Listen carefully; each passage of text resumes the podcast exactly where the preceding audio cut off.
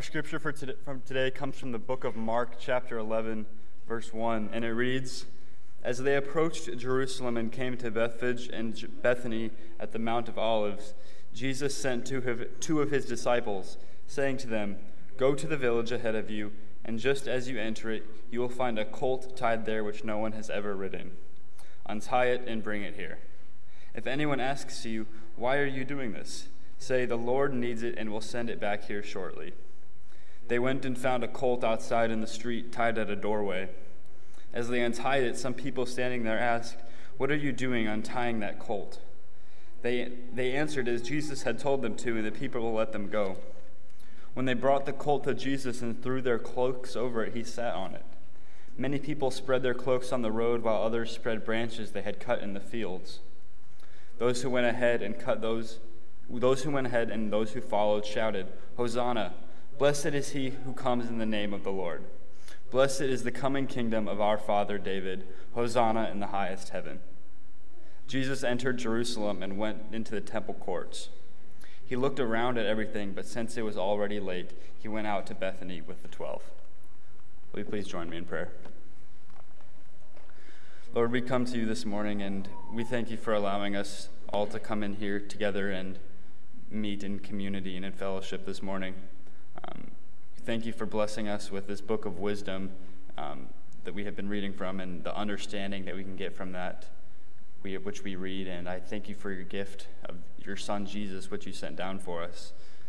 Um, I pray that as a congregation that we can read this and that we can submit to you. We can surrender everything we have to you and all of your glory and all of your power and recognize the fact that you have sent Jesus down for us and recognize the fact that you will meet all of our needs, so we have no need to question or to worry.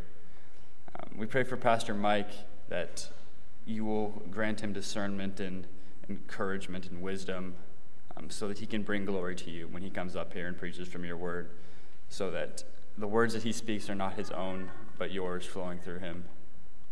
In your name we pray. Amen. Hail to the Lord's anointed. Great David, the King of all kings, greater Son. When we look at the events of Palm Sunday, it's important for us to ask these questions Why does Jesus go to Jerusalem, and why now? Why now? A brief history lesson Jerusalem is the spiritual center of God's chosen people. Why?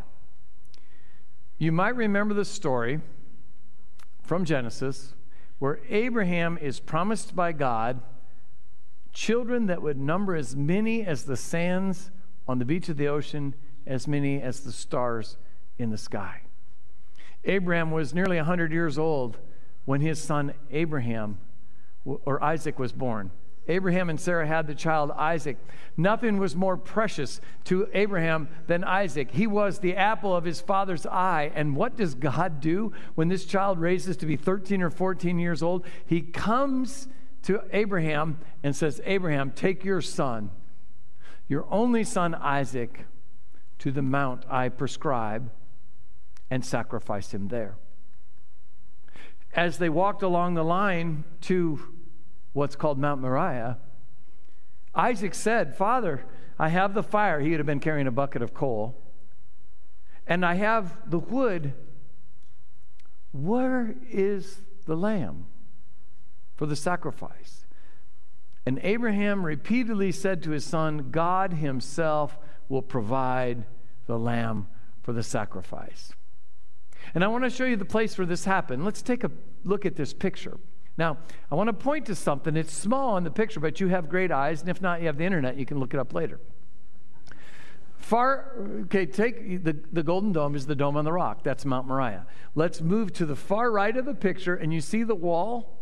And in the, in the wall, on the farthest right hand side of the picture, you'll see a little um, higher place that was obviously a defense situation. And below it it looks like a couple of archways, which, was, which is known as the Eastern Gate. Not the Easter Gate, but the Eastern Gate of the holy city of Jerusalem. Do you see it? See it? Keep looking. If you don't see it, you'll find it. The eastern gate of the holy city of Jerusalem is critical importance to the Palm Sunday story and to the history of God's chosen people. In Ezekiel 44, it says this of the eastern gate only the prince, only the prince shall enter it.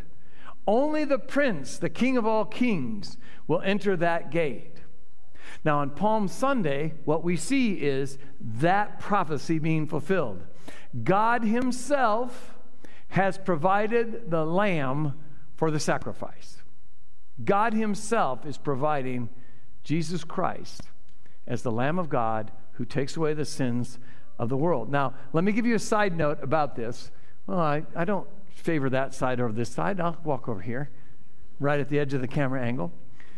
If you look at the gate, you will see a bunch of like little shrubs in front of it.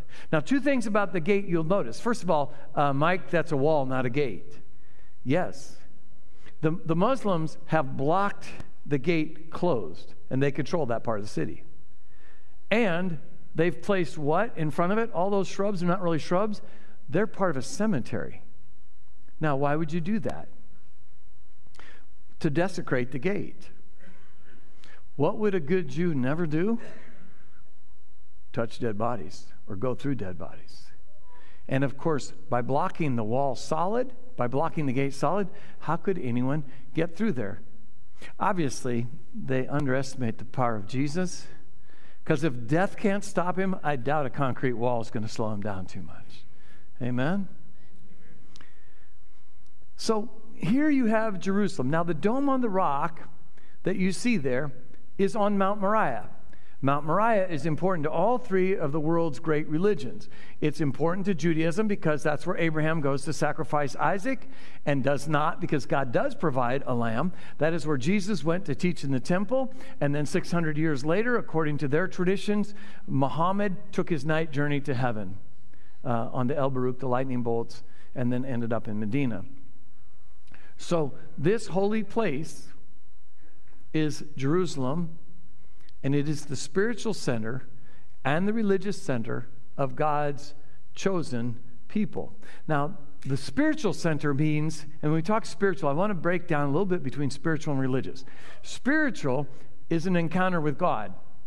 Spiritual moments are those times where either a congregation, and we hope to have some during the course of our worship, whether it's our singing or praying or preaching, whatever, that we hope that you as a congregation or as individuals have an encounter that's personal, that, that's moving, that, that, that you encounter God and know the Lord is real and He is mine. That is, that is spiritual. There is religious. Now, religious is the administration of the temporal affairs of the church. You know, Christianity is a religion.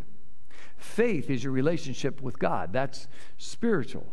Now, they're supposed to be connected. They are supposed to be hand in glove. They are supposed to be woven together in such a way that spiritual and religious cannot be torn apart. But religion is God's people organized, and spirituality is God's activity. And in the time of Jesus, those two had some dissonance between the two. That's why the John the Baptist had to come preaching repentance. That's why Christ came, because you, the second part of that question is the why now? Why is Christ coming right now? It's because God Himself had determined that the time was ripe. This was the moment in all of the history that preceded it and would follow it that God can see all at one time, of course. God chose that time. You know, we dated around 29 or 33 um, AD that Jesus was going to Jerusalem. Now, in the scriptures, it says that Jesus set his face towards Jerusalem. Now, we might see say that saying, well, he turned and started walking to Jerusalem. No, the expression set your face means I have determined that is where I'm going, and no thing, nothing can stop me.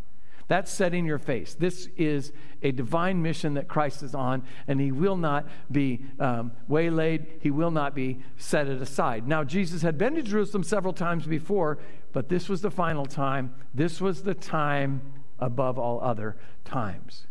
The question that Jesus was coming with was Would people see him as the Christ, the Messiah sent from God? Would they see that through his teaching, his pers- person, his activity, and his mission? Would they, would they see him that way? And if not, if they did not see him as the Christ, the Messiah, they would see him as the Christ, the Messiah, through his suffering. Would they see him as the Messiah through the beatings he took, through the humiliation, through the sham of a trial, through the crown of thorns that was pounded on his head, through the, through the flogging that went to his back, through the punches that came to his face, and the spitting on, and the stripping uh, of his clothes? Would they see him through his suffering servanthood for, from them?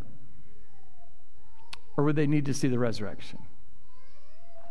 Because there was a day when the physical body of Jesus Christ, slain, came alive as the lamb once slain, but now alive in final victory. So, the parade that's mentioned in all four Gospels begins the coronation. So here's the route. Let me show you a picture of the route. You saw that side of the mountain. That, that's where he ends. Jesus ends at going through the eastern gate up onto the Temple Mount, Mount Moriah. But this is where he begins. So if you look at this, at this photo, obviously the buildings that were there, are there now were not there in the time of Jesus. On the top of the hill, you see the Israeli flag by the four apartment buildings? Um, nod yes or say yes. Okay, good. That hill is very famous in the Bible. It's called the Mount of Olives. Have you heard of it? Okay, the Mount of Olives is actually a ridge that's about two miles long, but right those, those apartments right behind that Israeli flag is the city, which is a town, which is about um, a third the size of this church property, about 10 acres, called Bethany. Okay? That's where Jesus and his friends Lazarus, Mary, Martha lived. So Jesus comes from the Mount of Olives down past, you see the Roman Orthodox Church there, down past the Roman Orthodox Church, the one with all the domes on it, down to where this church is, which is called the Church of All Nations, where, where, where it was believed that Christ prayed for us all. Because what? On your photo, what is right to the left of the Church of All Nations? There's a garden there. It's called Gethsemane. Heard of it? Okay? So when Jesus starts at the top of the Mount of Olives, which is Bethphage and Bethany, and comes down riding the little donkey. He goes down what you're looking at. You're at the bottom of what's called the Kidron Valley. Okay, you read this in Scripture. He comes down through the Kidron Valley and right up to the hill you saw. So when we look at the Palm Sunday parade, it's not like what you imagine. It's not like the parade that you see uh, at Macy's Thanksgiving Day or something like that. It's about a thousand yards long. And there were actually very few people involved in it.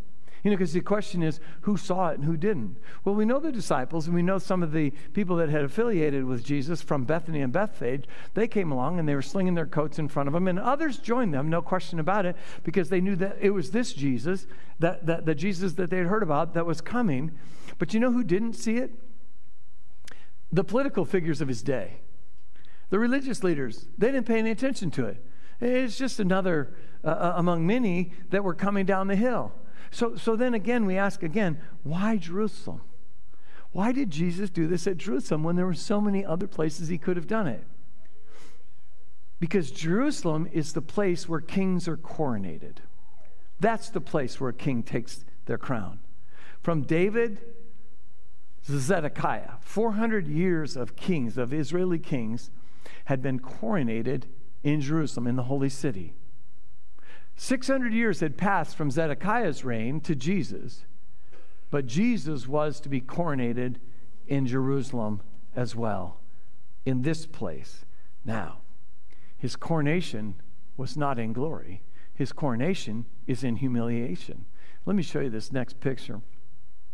You see, the coronation and humiliation is very different than what a king does in a coronation of glory. This is one of the most famous depictions of this. We, we have it in wood outside here in our west entryway. We also had a stained glass window that was very dissimilar from this, but with the same kind of imagery on it in the downtown church.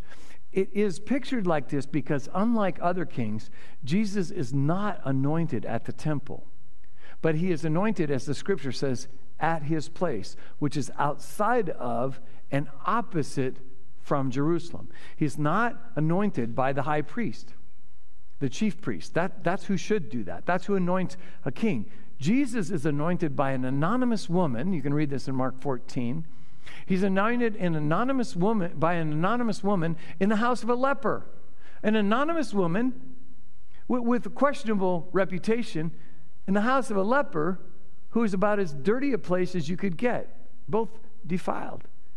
So Jesus was outside his place and opposite of this. And the crown of thorns is not one of gemstones and precious metal. And the crowds that come to Jesus' coronations, they jeer him, they don't cheer him. His robe is, is not laid on him, it's stripped from him. His installation takes place on a cross, the most horrific place of suffering that could be imagined by the Roman Empire at the time, rather than being seated on a lavish throne. His entire coronation is in humiliation. So, what did Jesus accomplish in entering Jesus, J- Jerusalem in this way?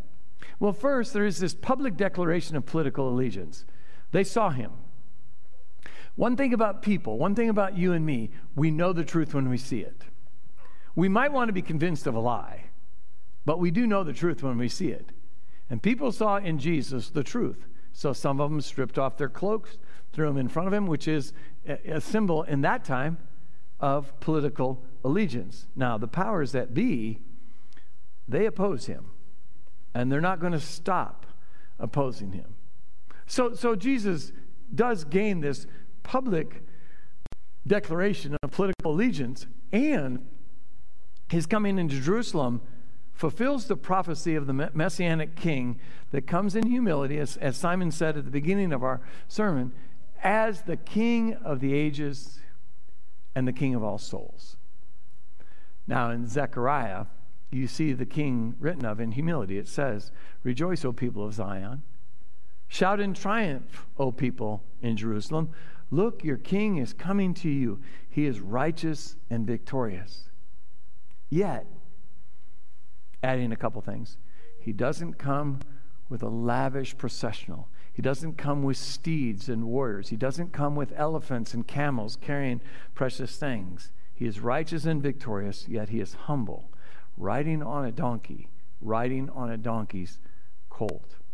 He is the King of ages. He is the King of ages. He fulfills the prophecy. And how can Jesus fulfill the prophecy? Don't miss the obvious. Because he wrote it about himself. Jesus fulfills his own words. If he is the second person of the Trinity, Father, Son, and Holy Spirit, he promised these things about, about himself. And, and why does he come this way? Because people, not politics, matter to God. So that was then and this is now. How should we respond to Jesus' entry into Jerusalem? Because, of course, this is where the rubber really hits the road. The rest is good history and it's helpful for us. But how are we supposed to respond? First, we need to understand the song they sing and make it ours. We need to understand the songs. So oftentimes, people will skip over the songs in the Bible. I just, in my Bible study a week or so ago, said, don't skip the songs because the songs tell us the mood of the people. Don't skip the songs. Now, some of us like songs that make no sense because sometimes songs make no sense. Do you know who sang Tutti Frutti? Who? Little Richard. Little Richard sang him some Tutti Frutti. You know what Tutti Frutti means? No, nobody else knows either. All right. The Crystals sang a song. If you know the, what the meaning of this, please come to me after worship. It, it's called Da Doo Run Run. Did anybody know what Da Doo Run Run means? A do run run run a do. You all have danced to it. I know that. If not in the right age with your grandchildren. And of course, we do have uh, the president of the Hanson fan club with us today. And we know that it's Laura Campbell.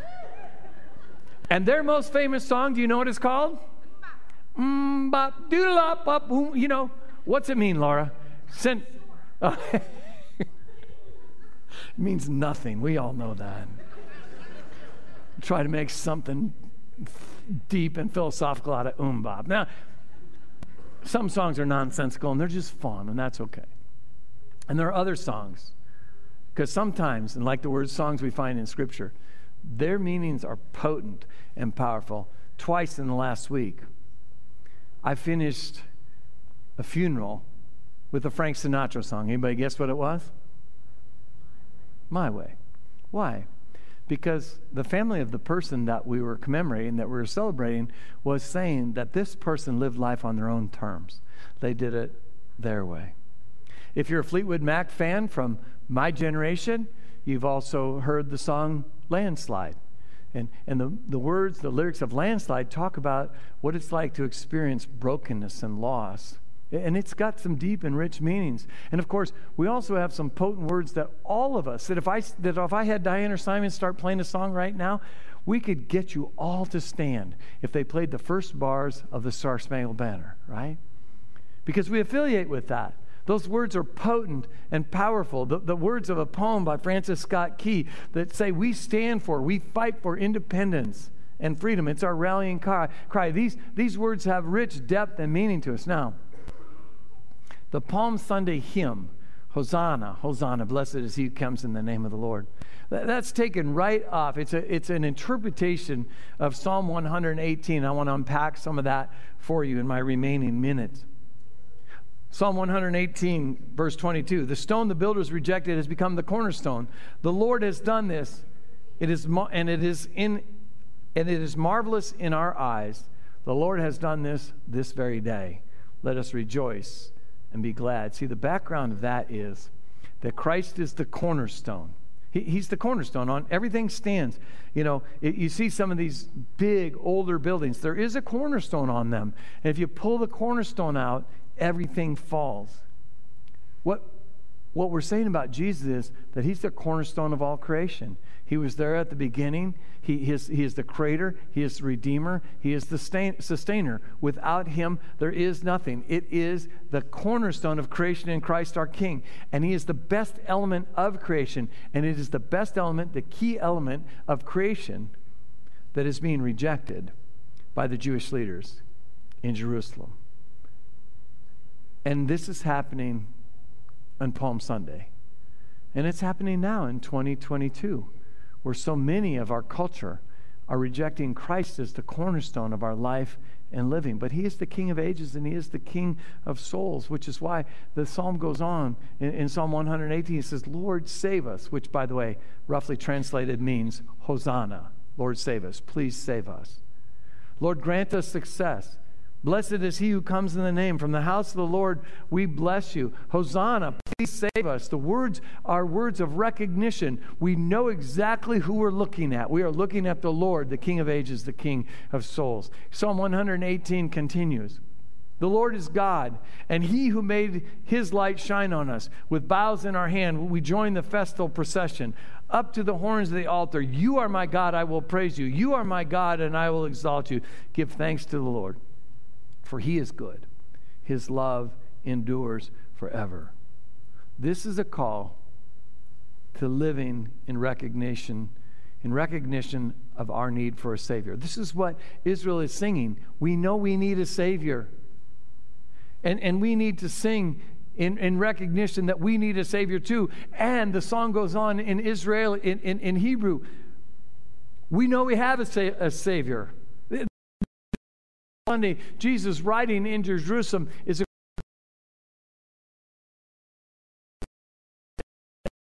that we have on. This is a call to specifically, in ways that exalt God, live our lives out. And so, of course, all that to point towards this. We have the opportunity in the Lenten season, which lasts now until April 17th, Easter Day to declare a holy season in our own lives. We can do that. Wednesday night at, at uh, Ash Wednesday and throughout this season, we'll continue to encourage you to identify an attachment that captures your attention or desire. Something that really catches your attention. And, and really consider how you deal with it. Something, something that's negative, or it might not be negative, something that just takes your attention away from your spirituality. Um, I, I, know this is silly, but at least that at this service, you guys will understand what I'm talking about. But, um, you know, sometimes what I do in my daily life, so, sometimes there's some moments that get pretty heavy You know, I, I deal with some of the most critical in, incidents in people's lives grieving, um, diagnosis, relationship scenarios. And so when I go home at night, uh, you know, after I do some of the work I might have to do, I don't really want to watch. You know, Teresa said, Oh, do you want to watch something? I said, I'm not watching anything that's dramatic and awful. I don't want to do that.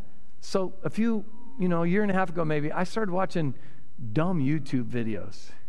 I don't watch cat videos. But I do watch like herds of deer jumping over cars. And I do watch these skateboard guys because I think they're the best athletes and the toughest people in the world. They jump off buildings and stuff. I don't I hope it's not my kids or grandkids, but I just watch these silly things. So I said, you know what? For all of Lent, I'm going to shut down YouTube. Oh my gosh, it's been hard so far. Last night I was like, I'm done with everything. I'm like, I got to do something productive. But I tell you that because it does attract me. And I'm not going to say necessarily that I'm going to spend an hour worth of reading the Bible. I already do that at a different time of the day. But I can use that for something else. And when, every time I remember that I'm not supposed to be watching YouTubes and I'm not watching YouTubes, it's important for me to remember the purpose of my action or inaction. And I encourage you to think of something, if you haven't already now, and then share it with another person socialize that for accountability and inspiration. Simon did on Wednesday night. He shared with you what he was going to not do. And I just shared with you here. Now, you're not necessarily going to have a microphone, but I will advise you this uh, whether you're in the church online or whether you're here, there are 7.2 billion other people in the world that you can share it with. Or you can send me an email or text me or something or send me an IM. That's okay. I, would love to, love to know and pray for you. And use your declaration to draw yourself closer to God. God's always seeking to draw you closer. But, but you can use that to draw yourself closer. You remember when you're going through it. If you're fasting, remember why your stomach is hungry. If you're, if you're not turning on to YouTube like me, remember why. Not just because you want to, you know, it's just not the act of self denial, it's the why. It's because I'm affiliating with the King of Ages and the King of Souls. And plan, plan your, your future in relationship to whatever you've added or subtracted during this holy season of Lent. What, what are you going to do afterwards? Are you going to jump right back in? Or are you going to say, maybe I'm doing a little bit of that too much?